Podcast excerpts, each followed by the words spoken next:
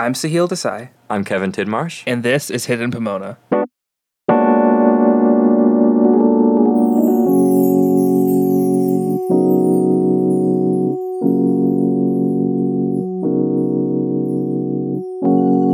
Hidden Pomona is a podcast about the forgotten, obscure, and overlooked parts of Pomona College's history. We'll be releasing episodes every other Friday until the end of April.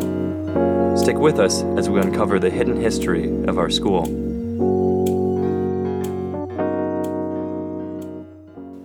For the next 3 months, we'll be investigating the questions about our school that we've had since orientation.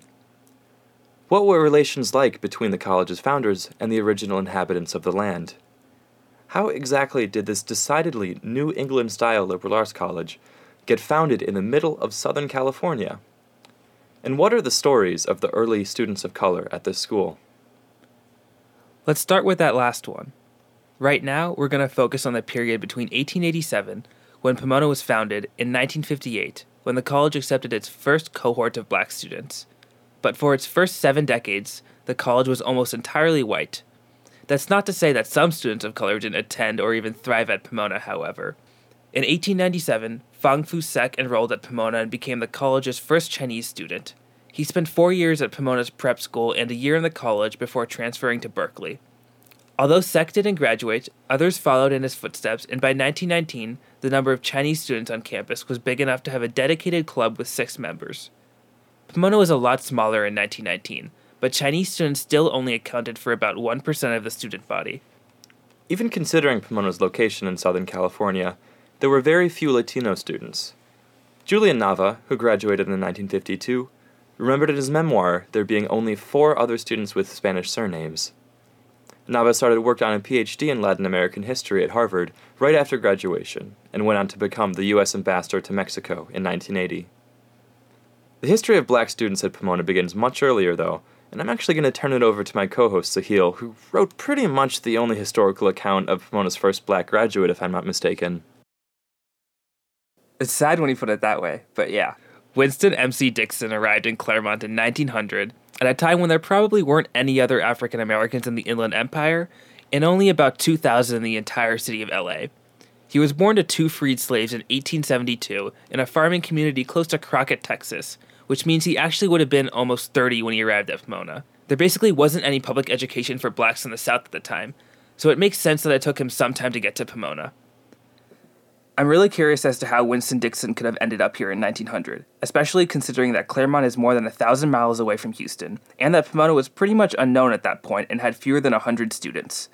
Probably the only explanation that makes sense is that the Congregationalist Church played some role in getting him to Claremont.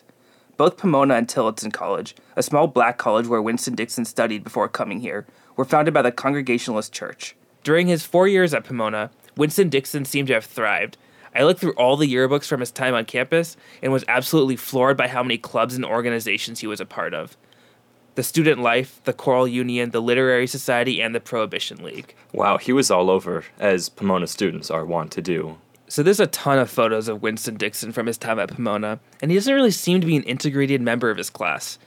In some pictures, he's standing off to the side, and while he's a member of an early frat on campus, he's not pictured in most of their photos for some reason. It's not hard to imagine why.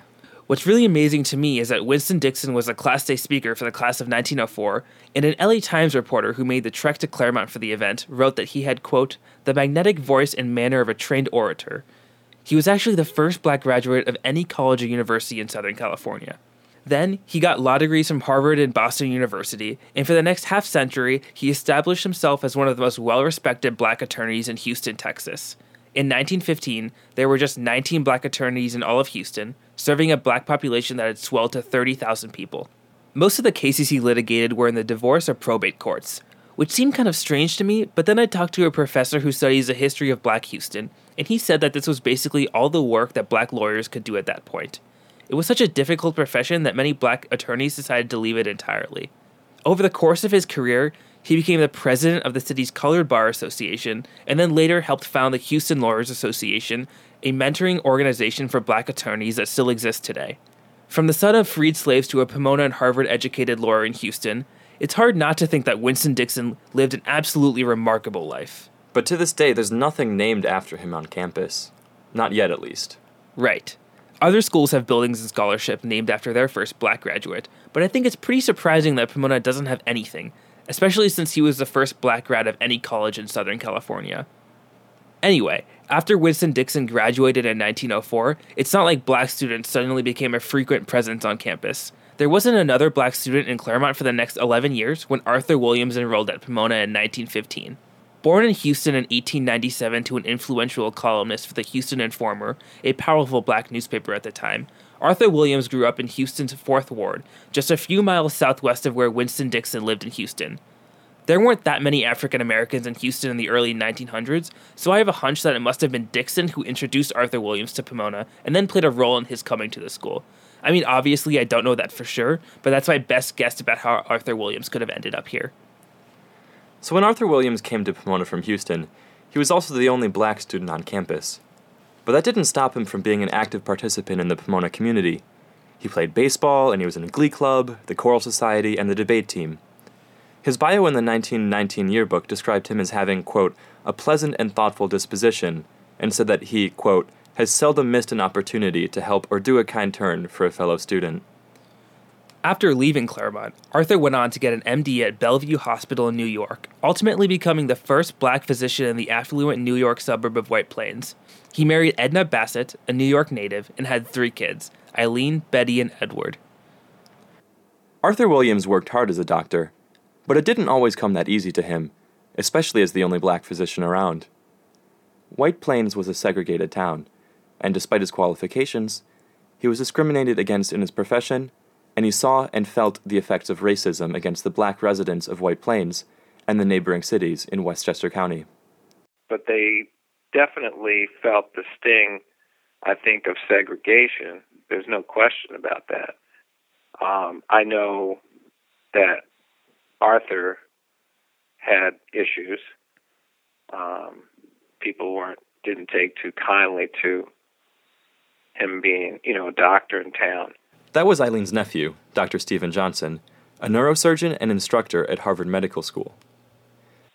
But eventually, just by force of will, their character, it's the character of these people, they basically became accepted, and it just became, that's the way it was. Not content with the status quo, Arthur advocated for the issues that affected his community in White Plains. As president of the city's NAACP chapter, Williams fought against businesses that discriminated against African Americans in Westchester County, and he facilitated meetings and events for black women in the medical profession. He was even written up a couple times in The Crisis, the NAACP's official magazine. Sadly, he died of a heart attack in 1953, but he left quite a legacy behind him, a legacy that lived on through his children. Eileen was born in 1926, Arthur and Edna Williams' oldest child. She spent her childhood in White Plains. Today, the town is a little more diverse, but back then, there weren't many black families in town. In fact, Eileen ended up being the only one of Arthur and Edna's children who went to Pomona, becoming the college's first black woman graduate in 1948. She took pride in being a Pomona grad, following in her father's footsteps. Her nephews remember seeing college memorabilia around the house, and she made sure they considered Pomona when they were applying to college. After Eileen graduated, she moved back to White Plains. She married Boyd Johnson, a teacher and Philadelphia native, and took his last name. She started work as an employment specialist in charge of recruitment at the General Foods Corporation, now part of Kraft. What's especially remarkable is the story of how Eileen got the job through sheer determination. Brendan Williams, Eileen's nephew, told me the story his Uncle Boyd told him about how Eileen ended up with a job. She had known that, there's this big company there in White Plains, not far from where she had grown up, and, she basically just took her resume there and just walked in there and was like, hey, I know I can do this job. She was like, look at my resume. It says that I can do this and then some, and you'd be foolish not to hire me. And that's basically how she got the job there. And she was there for over 25 years or something like that. So, they obviously saw that, she had what it took to go out there and just take it. And that's exactly what she did. And, that's how I think of her a lot of the times when I think of her in like a business sense. She was very much so like, hey, if you're not happy with your situation, go out there and do something about it and change it yourself. Like, no one's going to hand you anything. And And I think, you know, that was extremely, you know, I would say different for the time, especially being, you know, a woman of color. Once at General Foods, Eileen worked her way up the corporate ladder, and when she was promoted to personnel assistant in 1967, the news got picked up by black newspapers from North Carolina to Indianapolis to San Antonio. A black woman achieving the type of success in the professional world that Eileen Johnson had was practically unheard of.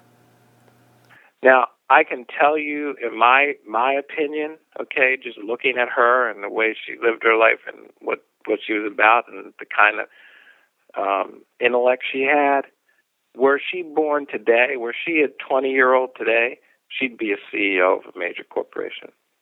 No question. No question. And I think that, you know, that ceiling was there for her then.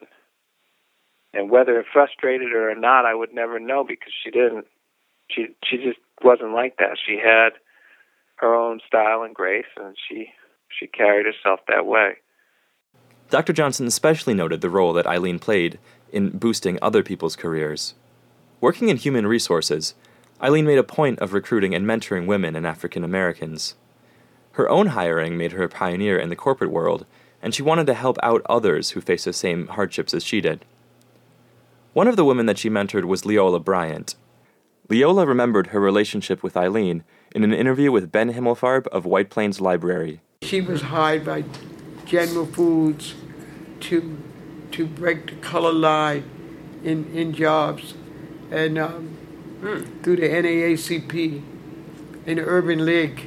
And she hired me as what I was hired at General Foods, one of the first, as secretary in the research marketing division. Not having children of their own, Eileen and her husband Boyd were very close to their other family members. After her mother died, Eileen took care of her sister Betty, who is developmentally disabled, and she frequently welcomed family members into her home when they needed a place to live. But she had a profound effect on a lot of people, really, in terms of, you know, career directions, et cetera. Including me, by the way. I mean, I didn't go into business like her, but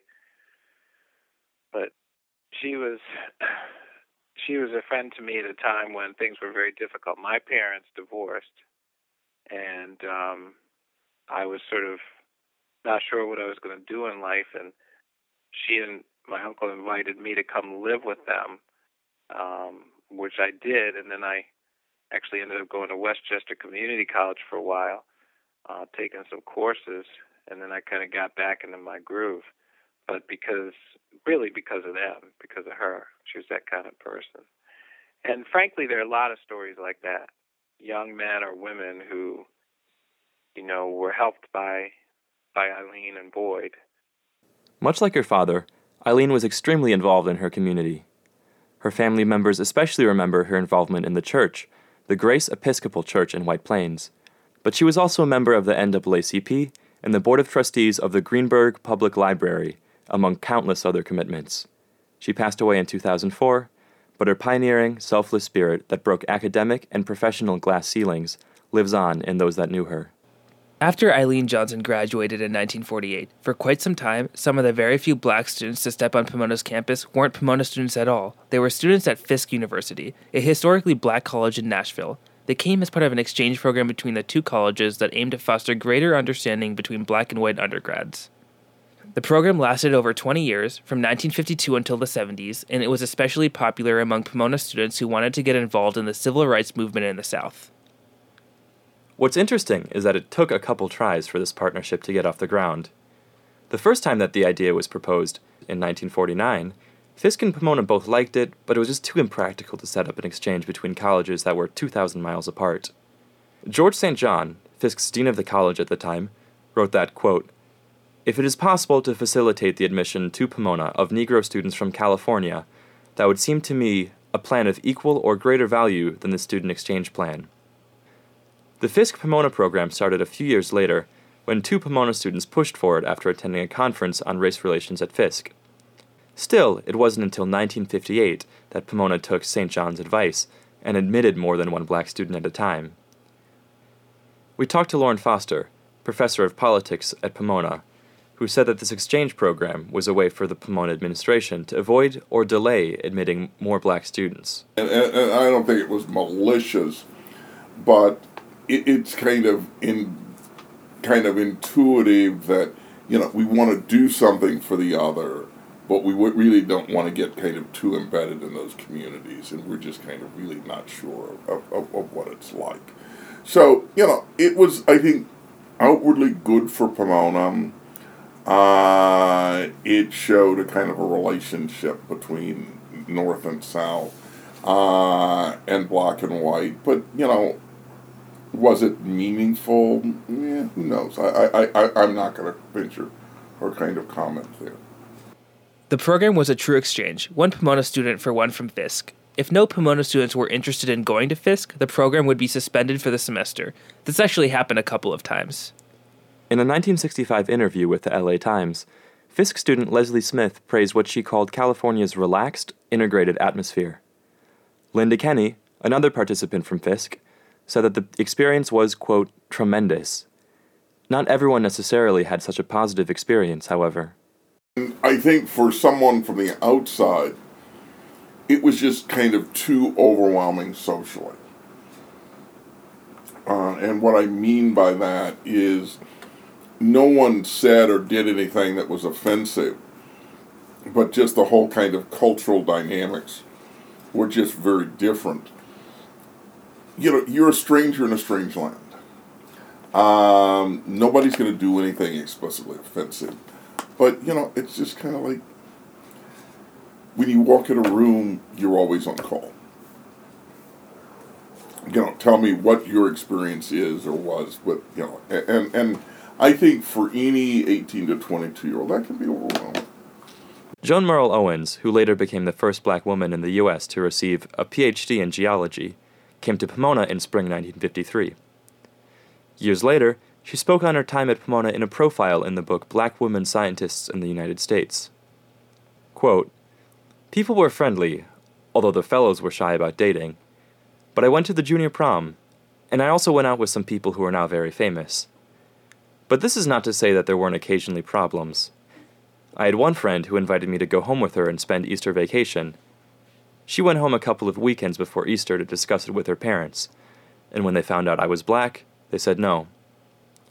She came back to school in tears. I wasn't surprised, but it really hurt her." This goes to show that while some early students of color may have thrived at Pomona, this was far from universal. Ved Mehta became the college's first Indian student when he enrolled at Pomona in 1952. The son of an affluent doctor from modern-day Pakistan, Mehta's family lost all its wealth when India and Pakistan split in 1947. Ved Mehta came to America as a high schooler to study at the Arkansas School for the Blind. He would go on to become a highly accomplished Indian-American author, serving as a staff writer for The New Yorker for over 3 decades. In 1989, Mehta wrote The Stolen Light, which is all about his 4 years at Pomona. The book paints a grim picture of Pomona in the 1950s. Mehta found Pomona incredibly stifling. One of his close friends, a Japanese-American student named Kei, struggled throughout his time at the college, eventually committing suicide as he neared graduation. To say the least, it was a traumatic experience for him. Here's what he had to say about early students of color at the college. But, you know, it was a private college with lots of money. I mean, it wasn't like University of California or UCLA, where students had to struggle to pay their fees. I mean, anybody who came to Pomona probably had enough money to not have to struggle for it. But I remember some students, especially the Nisei, children born of Japanese descendant. So people who were Nisei or blacks, or not there were too many blacks, or also some people who were Jews who didn't have enough money and couldn't raise enough from scholarship or grants, they probably did struggle a lot at Pomona. In his book, he writes that, quote, "I found the atmosphere at Pomona parochial.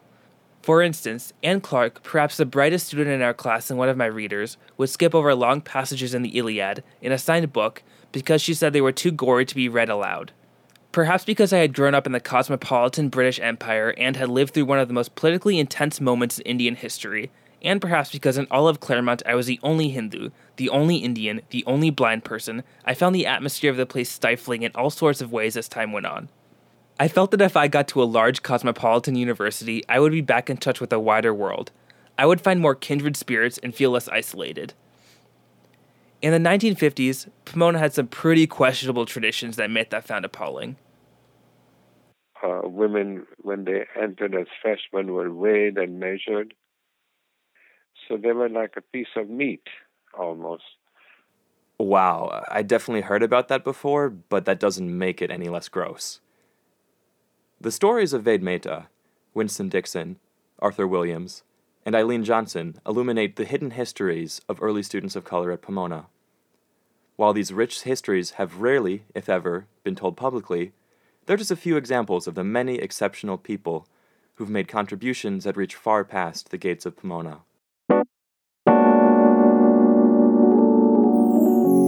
This episode was reported, written, edited, and produced by Sahil Desai and Kevin Tidmarsh. Kevin produced the theme music.